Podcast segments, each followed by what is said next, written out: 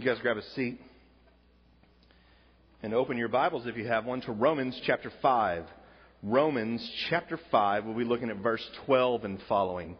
Romans 5:12 through 21. The rest of chapter 5 basically. Scholars disagree on what was the first letter Paul wrote. Nobody really knows. Uh, there is debate, and it centers around two different books, but most scholars believe that the first book Paul wrote was 1 Corinthians. That 1 Corinthians is the first letter of Paul. Now, that may be true, it may not be true. And then between Paul and James, it, there's questions on which was the first one written, 1 Corinthians or James, and nobody, once again, really knows. But regardless of what you think about that debate or not, we know that 1 Corinthians was very early in Paul's what's called corpus, meaning his body of writing. It was very early that Paul wrote 1 Corinthians. And in 1 Corinthians chapter 2, Paul lays out a very distinct idea that we seem to forget but need to remember. In 1 Corinthians chapter 2, Paul says, and I'm going to paraphrase it for you so we don't have to turn there. He says, basically, Christians understand things non Christians don't. That's paraphrasing it. If you want to look it up later, he says the natural man cannot understand the things of the Spirit. And in fact, they are foolishness to him because they are spiritually appraised. Romans chapters 1 through 4 are for everybody. Romans chapters 1 through 4 are for everybody. Anybody can read chapters 1 through 4 and get it just fine because it says the world has sinned. This is what sin is. This is why everybody's done it. And this is what God has done to rectify the situation. But when you get to Romans chapter 5, you move into Christian only territory. Because these things are spiritually appraised. Now, I say that because tonight's passage is one of the most difficult ideas to, to, to grasp and um, when we get to the end, I'm going to show you why it matters. Now, I'm not saying if you leave here tonight confused or having questions that you're not a Christian. Okay, basically, you should get everything I say every time. And if you don't, you're not a Christian. Sorry. No, that's not what I'm saying. There is going to be, probably some of you, this will be the first time you've ever been exposed to this text. There are several places in Romans that I'd be willing to bet none of you have ever been exposed to. And that's okay. That's why we're doing this. But there are some ideas in there tonight that you're going to go, I don't, I don't believe that. And I'm going to go, well, it's in the Bible, so you're going to have to deal with that. So, base. Okay? Now, I'm not saying you're not going to have questions. What I am saying is that if you're not a believer in here, this is going to bother you bad. And if you are a believer here and you never heard it before, it's going to bother you bad until you hear why it's true. And once you hear why it's true, you're going to go, I don't get it, but okay. And uh, that's what we need to have an idea of going into Romans chapter 5, verses 12 through 21. Romans chapter 5 through 12. Romans 5, 12 through 21. Uh, it rivals Romans chapter 3, 21 through 26 as one of the most theologically important passages of Scripture in the whole Bible. Now, if you've, if you've been coming to Crossroad for any amount of time, you know that I think Romans chapter 3, verses 21 through 26 is the absolute most important passage of Scripture in the whole Bible. I think everybody should have it memorized. If you only got to take one paragraph of Scripture with you to the desert island, that would be what you need to take because everything you need to know is in that passage. But this passage of Scripture is almost as important. Okay, and it's not that every other Bible verse isn't important. They're all good in their own way. Uh, but to paraphrase, paraphrase Animal Farm, all scripture is equal, but some scripture is more equal than others. Okay? But here's the idea. Romans 5, 12 through 21 expresses something that is vastly important for us to understand. It's deep for us to understand. Now, to get this, we need to set the context up. Romans chapter 5, for the last two weeks, we've been talking about what?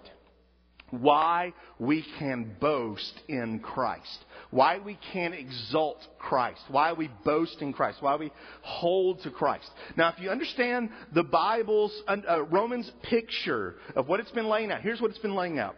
That all of humanity has sinned. Yes, every single person in every single place and every single time, everyone has sinned. And that those who have sinned are judged by God. But, God, in mercy, has offered a way of salvation through Christ Jesus. And that way is through faith. And faith has, is how God has always justified people. That's Romans 1, 3 through 4. I mean, Romans 1 through 4, okay? That's it. Romans 1 through 4 chapters right there. I know it took us a semester and a half to do that, but there you go. We could have done it easier that way. There it is. Chapter 5 starts answering a very specific Christian question, which is, how can I know Christ can save me. See, Romans 3 21 through 26 says, You can be saved through Christ because Christ is the offering God made for sin. You are saved through this offering by faith. But you should start asking questions of going, Okay, I get that Christ is the offering, but how can one guy save all of us? I, I get how Christ could die for, you know, John's sin, but doesn't that mean that just John's forgiven? I mean, I don't see how Christ can die and take care of everybody. And how can this death be accounted? how does all this work? And that's what Romans chapter 5 is about. First of all, Paul begins to say, okay, exalt in Christ, trust Christ. He says it again, exalt in Christ, trust Christ. If you've been here the last two weeks, that's what we've talked about. And then he moves into this. Now, the, if you don't have a Bible tonight, you're going to be a little out of shape, a little messed up, but that's okay. Uh, you just need to start bringing a Bible, and that's all I can say about that. But verse 12 reads like this It says, Therefore, just as sin came into the world through one man, and death through sin, and so death spread to all men because all sinned. Now, verse 12 begins an idea, but then Paul uh, chases a rabbit. He goes on a rabbit trail and he kind of goes off and, and talks about something else. And he comes back to what he's originally saying in verse 18. Okay? So let's read verse 12, and then we're going to read verse 18 so you can see the whole point put together. And I'll explain the rabbit trail as we go along. Therefore, just as sin came into the world through one man, and death through sin, and so death spread to all men because all sinned. Verse 18. Therefore, as one trespass led to condemnation for all men, so one act of righteousness leads to justification and life for all men. See, what you're going to have to break down here is let's look at verse 12 again. Verse 12 says this Therefore, sin came into the world through one man. Now, that one man, we're going to find out in verse 14, is Adam. If you're note taker, you write down Adam. Okay, so that's the one man, Adam. Now, in Jewish culture, in the Hebrew culture, the word Adam means not only a name of a person, Adam, but it also means humanity. So the word Adam can be in the Bible, and it can mean Adam, or it can mean all of humanity. So if your name is Adam in here, your name means red earth, which means humanity in Hebrew. Literally, Adam is red earth. So if you know somebody named Adam, go, What's up, red dirt? And just watch them go, what? And you just go, you so don't even know anything. Okay? Because that's always fun. But that's what it is. So the word Adam means not just Adam, but all humanity. There's a double context of the word Adam. That's the one man. And so you can see the play on words here, it says, Sin came into the world through one man, Adam, and uh, death spread to all men, Adam. See, that's the idea. It's, it's all men, Adam and all men. It's everybody. This is the kind of the word picture that Paul is playing on. Now, verse 18 is where we really have to understand this. And verse 18 says, Therefore, one, as one trespass led to condemnation for all men. Verse 12 says, because one man sinned, all sinned. And verse 18 says, because of one act of uh, transgression, one trespass led to condemnation for all men. What is Paul saying here? What Paul is saying is that when Adam sinned, every person who came from Adam and Eve were counted guilty by God before they were even born. Before they were even born, God said, Adam and Eve have sinned, therefore the entire human race has sinned. Everybody has sinned. Now, right now you're going, what? This is a, the academics call this understanding of the Bible federal headship. Federal headship, but it is more generically known as the doctrine of original sin. Meaning that in Adam and Eve, all of humanity received and was condemned to a sinful nature. Now, is this consistent with what we see about God? That God counts uh, the children guilty of the father's transgression. Is that consistent with what we see about God? Now, if you are just coming to Crossroad, you're going, No, that's wrong. If you've been to Crossroad, you're going, Pingner's totally about to say yes because that's just how it is, right? In the modern church, no, that's not how we see God. In the modern church, we'd say, God wouldn't do that. God doesn't do that stuff. And once again, that's because the modern church, oh, I don't know, doesn't read the Bible. Okay? But let's just put it real basically. Look, by the time you get out of Crossroad, if you come all seven years you're in college to Crossroad, there are basically, there's basically, uh, let me think, one, two, three, four, five, five chapters of the Bible that are, are, are portions of Scripture that you should know by heart because I talk about them all the time. Genesis 3, Genesis 12, Genesis 20, or excuse me, Exodus 20, Genesis 3, Genesis 12, Exodus 20, Romans 3, Ephesians 1. You should know those five passages because I talk about them all the time. Most of you have been here long enough, you go, Genesis 3 is the fall, Genesis 12 is the Abrahamic covenant. Remember that? So you are going, I'm totally lost already. Exodus 20 is Ten Commandments. Romans 3, justification by faith. Ephesians 1, the glory of God in all things. Um, you should know those things because that's what I talk about all the time.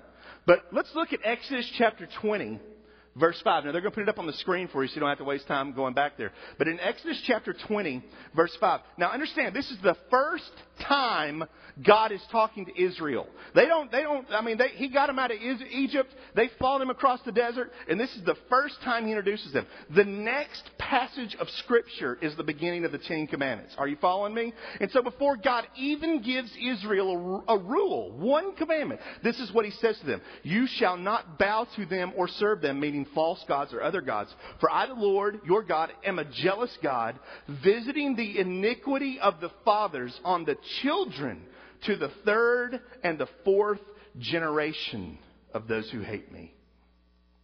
Are you following me now? So God's saying to Israel, these are my commandments and you better follow them because if you hate me, I visit your sin on your children for three to four generations. So when I say, hey, you know what? What, what God is saying here is that in Adam, He counted the whole race of humanity guilty. Is that consistent with what we see with God doing? Yes, it is. Why? We're going to get there. Right now, probably a lot of you in the room are kind of going, I totally reject this. Because the God you're speaking about is not the God that I've been taught about. Well, I'll tell you this, and I say this to you gently and as lovingly as I can. No, I don't. But let's pretend I do. Okay? The God you have thought of before this is weak compared to the God I'm going to present to you tonight. Okay, I'm going to show you why this is better than what you've thought before. But let me back up and let's watch Paul prove this point. So let's go back to verse 12 in Romans 5. Romans 5:12. Therefore, just as sin came into the world through one man and death through sin, so death spread to all men because all sinned. What Paul is about to do is show us how it is true that God counts everyone guilty in Adam's sin. Okay, watch. Watch how he proves it's true. And it says, verse 13, For sin indeed was in the world before the law was given, but sin is not counted where there is no law. But sin is not counted where there is no law. So, follow what Paul's saying here. Okay. Many of us have trouble believing that God would condemn people who have never heard of Him before and never heard of His law. We have problems believing that. Now, if you have problems believing that here tonight, that's okay. We've already done a sermon explaining why it's okay that God does that, and you need to find that on iTunes. But here's the understanding of this particular verse. It's saying, sin is not counted where there is no law. So you have Adam in the beginning, and the law, that's that word, law, was not given until Moses hundreds of years later. Hundreds of years later. And God gives no commandments, specifically speaking, from Adam to Moses. But Paul says sin was in the world before the law was given. But sin is not counted where there is no law. Now read verse 14. Yet death reigned from Adam to Moses, even over those whose sinning was not like the transgression of Adam, who was a type of the one to come. Now we've got to unpack these two verses because they're huge. Verse 13 says this, there is no there's no transgression where there is no law. Sin is not counted where there is no law. But death reigned from Adam to Moses. Are you following it? Sometimes verses break up in the wrong place because it, it breaks the flow up. Follow what Paul is writing. There is, sin is not counted where there is no law, but sin reigned from Adam to Moses. Now, you've got to put together all your systematic theology here. Ready? The wages of sin is death. Why do people die? Because they've sinned. The wages of sin is death. But here is the point. Paul is saying this, and follow his logic. From, Mo, from Adam to Moses, everybody died. Everyone who lived between Adam and Moses, unless you want to count Enoch, we're not going there, died. But if they never sinned, how did they die? Oh, you follow me? You see, if, if, if they weren't guilty of something, how did they die? Because the wages of sin is death. And if they had not sinned, according to the law, how did they die? And that's the conundrum you have to put yourself in. Because there should be a bunch of people walking around that go, Yeah, I'm like 3,000 years old, man. What's up? I was around when Noah built the ark. I didn't die. God tried to flood me out. Didn't work. Hello. Okay? That's what should be going on. Because they shouldn't have died. And notice Paul points out specifically that their sin, read it, was not like the transgression of Adam. Now, what does that mean? What it means is that Adam sinned because he had a specific command do not eat from the tree. And he broke it with a specific action. I'm going to eat it anyway because Eve's hot. High five. Okay? Specific transgression of a specific commandment. So what Paul's saying here is, okay, all these people who live between Adam and Moses, they've all died, but they didn't sin like Adam sinned because Adam sinned because he had a specific commandment and he broke it. And God doesn't give specific commandments again until Moses. But these people died. Why? Paul asks. Because death reigned. Notice that. You need to, you need to underline that. You need to remember that. Death reigned. And the impression is that sin reigned. That in Adam, everyone was guilty. By the way, I ask you the same question about those you say have never heard of God. They've never heard of God. How can God hold them guilty? That's not the question. The question is, did they die? If they did, then the punishment of sin has been placed upon them. Theological conundrum for you if you're not going to follow what I say here tonight. But here's what Paul begins to pull us through. He compares Adam to one who was to come. He says Adam is a type of one who is to come. Now, who do you think that is? Christ. It's Christ. As a matter of fact, if you go read our favorite books, the Corinthians, and you remember that 1 Corinthians, maybe one of the first Christian books ever written, 1 Corinthians chapter 15, Paul calls Christ the second Adam.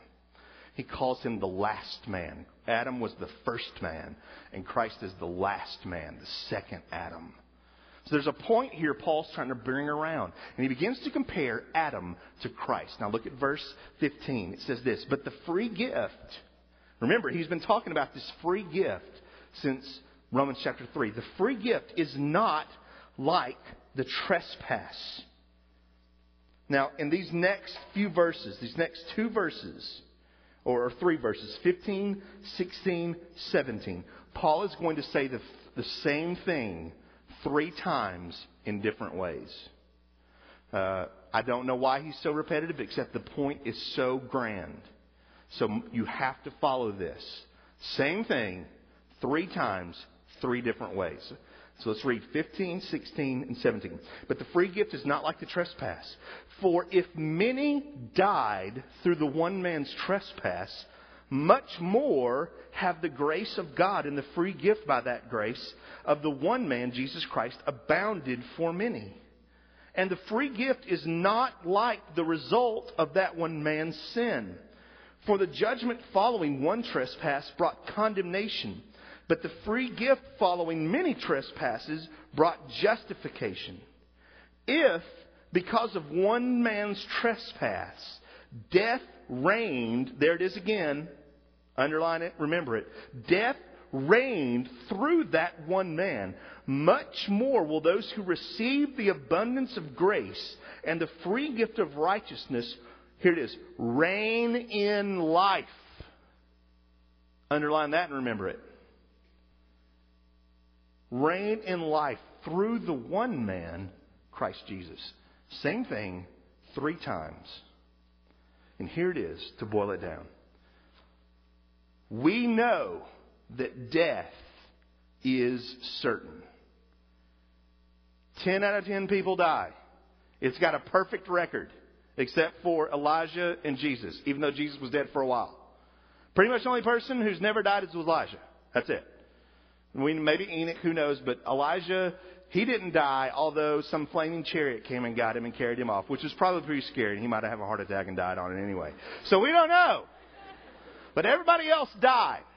So death's winning percentage is 99.9 with a little line over it, meaning forever nines. You're going to die. Your sister's going to die. Your mom's going to die. Your dad's going to die.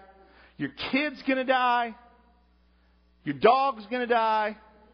Your cat's not to die because it's a demon. but it will be thrown into the pit. Death reigns. You see, as, as, we laugh about it, but really seriously, look at American culture. What have we done with death? It's gone. There is no context for death in America. We take our old people and we hide them in nursing homes where you don't have to watch them. You don't put them on TV because you put the younger and younger people on TV. They have to be good looking. We don't want to know about death. We don't want to see death. People get shot in the chest in movies and then get up and continue fighting. We don't want anything to do with death. We've maneuvered it out of our thinking. But death is certain. Why? Because God's judgment on sin is perfect. Now here's follow Paul's reasoning in these three verses. He said, if death reigned, if through the one person, Adam, sin dominated, and think about this, just sit for a minute and think this through. Has sin dominated the 5,000 years of human recorded history. War, death, evil. Has it dominated? If sin reigned through that one person, how much more will righteousness and life and grace reign through Christ? Now, I talked about this a little bit last week, but consider it this way. If a parent disciplines their child, they love them. If a parent does not discipline their child, they don't love them. If a judge does not punish the criminal, he's not a good judge. And the Bible clearly tells us in the Old Testament that God does not delight in what is called the destruction of the wicked, meaning God does not love killing people, but He does it. Now consider that. God doesn't love to punish people, but He does it. And think of how powerfully He does it. And think about how absolutely He does it. And think about how there's no wiggle room. It's not like, is that guy dead or mostly dead? There is no mostly dead. There's live or dead. That's basically it. Are you following me here? I, I need some head nods. God has so absolutely bound the human race to death. We see it as a inevitable end. But what Paul is saying is this if God has so absolutely done that which he does not delight in, how much more is he going to do what he loves to do? Which is adopt children through Christ. You see, Romans chapter 5 is all about why can you trust Christ? And Paul is saying you can trust Christ because if God has absolutely done, and we see it, has absolutely done what he takes no delight in, how much more is he going to love being able to be graceful through Christ? How much more is he going to be doing that? In essence, saying this your salvation in Christ is more certain than death. It's more sure than death. And that's a powerful thought. You are more saved in Christ than you are going to die at the end of this world. That's a powerful thought. That's an amazing thought. Now, there's a couple distinctions we have to draw here. Because people can take this passage, these three verses, and twist them to say some incredibly horrible things. One of them is this. Okay, if Adam's sin counted for everybody, and we see that everybody dies, so we know it's true, well, this says that one man's righteousness came to all men. So through Christ's death, everybody's saved. They just don't know it. Awesome. That's not what it says. Okay? This does not teach universal salvation. Note verse, uh, the first two verses, or excuse me, 15 and 17. Let me show you the distinction. 15 says this. It begins by saying, the free gift is not like the trespass. It's not like it. Meaning, in Adam, all of humanity is found guilty. But in Christ, not everybody is found justified. The free gift is not like the trespass. Why? Verse 17 explains it to us. Uh, it says this If because of one man's death, death reigned through that one man, uh, one man, much more will those, what? Who receive the abundance of grace and the free gift of righteousness reign in life through the one man, Jesus Christ. So you see the distinction? In Adam, everybody's guilty. It doesn't matter. You are guilty in Adam. But for those who receive Christ, it becomes effective. So you can't take this passage and go, see, everybody's guilty in Adam, everybody's saved in Christ. That's not what it says. It says everybody's guilty in Adam, and those who receive Christ are found righteous by his life. Now, verse 18 sums this up. Verse 18 is the summation. So here's the sentence that puts it all together for you. Therefore, one trespass led to condemnation for all men so one act of righteousness leads to justification in life for all men. Now, again, all doesn't mean all. All men doesn't mean this is a summation sentence. So if you're saying, wait a minute, there's 600 of us in this room, and you're saying Christ's death can count for all of us, that doesn't make sense to me. That doesn't make sense to me how one guy's death counts for everybody. And the reason is, is because one guy's sin counted for everybody. You see, here's the problem is that many of us object to negative doctrine about humanity, but love good doctrine recording humanity. And I don't mean bad doctrine or negative doctrine as in that it's false. I mean things that paint humanity in bad light. We go, no, no, no. Don't want that. Don't want God. But anything that's good and for our, for our benefit, we go, oh yeah, that's good. You see, if I say you are found guilty in Adam, in Adam's sin, you are guilty. You will go to hell because of Adam's sin. You go, that's not fair. Whoa. I didn't even do nothing. What's up, Adam? You want something now? I mean, you're mad at Adam, right? How many of you say, not cool? Be honest. Let's, let's go. Let's be honest. Come on. Yeah, I'm not going to yell at you or shoot you. I have a sniper team for that, okay? Many of you in here, thank you those who raise your hand, the bold, the beautiful, okay? Those of you here going, I'm not raising my hand because I don't want to, okay? You're losers and nothing can change that. All right? Everybody has a problem with this doctrine. Everybody sits down and goes, How can God count me guilty through Adam? That is wrong. But then when I say, And God will forgive everything in Christ. And as a matter of fact, in Christ, His perfect life will count for you. You go, Yeah, I like that. Good. That's right. Christ's death counts for me. Christ's perfect life counts for me. Okay, so the one life can't count for you, but the other can? Hypocrite! You see, this is where the biblical doctrine of imputation comes in. As Adam's sin counted for the whole world, Christ's perfect life can count for those who receive it. And it's a perfectly balanced scale, one to one. Imputation.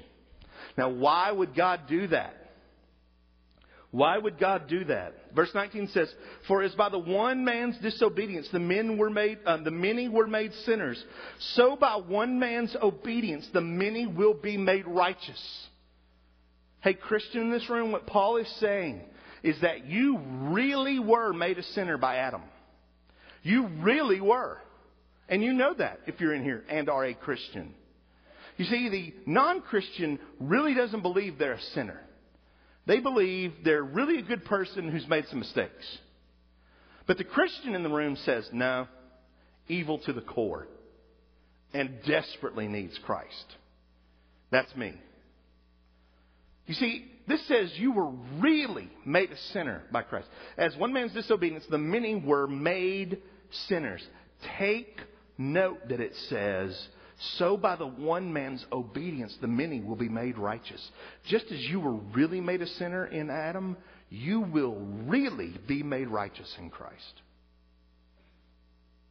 That's a powerful promise.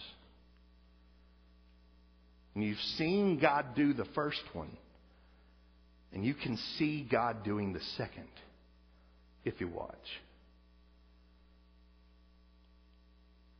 Now, verse 20 gives us a picture because there may be a question you have about why the law then? I mean, if we were already guilty in Adam, how come God even wasted time giving commandments? That doesn't make sense. And Paul says it does make sense. In verse 20, a famous passage, it says this, although you probably only know the last part says, Now the law came in to increase the trespass. But where sin increased, grace abounded all the more. You see, if you say, well, if we're all counted guilty in Adam, how come God even gave the Ten Commandments and the law? That doesn't make sense. And the answer is, God gave the Ten Commandments and the law so there would be more sin. Okay, that makes sense. If we're all guilty because of one sin, how come God would want billions of sin? Why, why would God want billions of sins? Make no mistake about it. You are guilty in Adam, but you are also guilty because of your own sin. You'll see language that says we are sinners by nature and choice, meaning we are counted guilty in Adam's sin, but we also have our own sins we've committed. Where, where sin increases, though, we see the promise grace abounds. Now, in the first few verses of this passage, what does Paul say over and over again? He says, Death reigned, death reigns, death reigned, death reigns. And in the last verse of chapter 5, we get what Paul is trying to get to when he writes this so that as sin reigned in death, there it is again. Underline it, highlight it, tattoo it on your forearm. Sin reigned in death. Grace also might reign through righteousness, leading to eternal life through Jesus Christ our Lord. This is one of those places where breaking up the sentence hurts the picture. So let's read verse 20 and 21 together. It's one sentence. Verse 20 says this Now the law came in to increase the trespass, but where sin increased, grace abounded all the more, so that as sin reigned in death, grace might also reign through righteousness leading to eternal life in Christ Jesus our Lord. Do you see the dis- distinction when you put those two verses together? When the law was given so that sin might increase, but where sin increases, grace abounds, so that grace might reign. I almost called this talk so that grace might reign. Why would God count all of humanity guilty in Adam? It doesn't seem fair. It doesn't seem right. You can't explain it. But, Christian, here is the answer that I told you about in the beginning of this sermon. That those who have the Spirit will stop and say, okay. And those who won't will say, I don't care what you say. You're still wrong. The answer is, ready?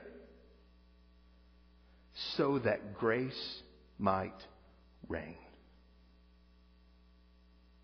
Now, I don't know how much you know about the Bible. And I don't know how much you know about God. And I don't know how much you want to know about the Bible or want to know about God. But here's one thing I can tell you you want a world where grace reigns. You want a world where God's grace is paramount and reigns, don't you? This is what God did so grace would reign. Romans chapter 5, Romans chapter 9, huge places where we're going to have discussion points. But if you can't walk out of Romans chapter 5 going, so grace might reign, let's not even do Romans chapter 8. Because you're not going to want to hear it. Why Adam? Why Christ? Tattoo this on your forearm. To quote the Old Testament, put it on your doorposts and tie it in your sleeves so that it will be always before you, so that grace might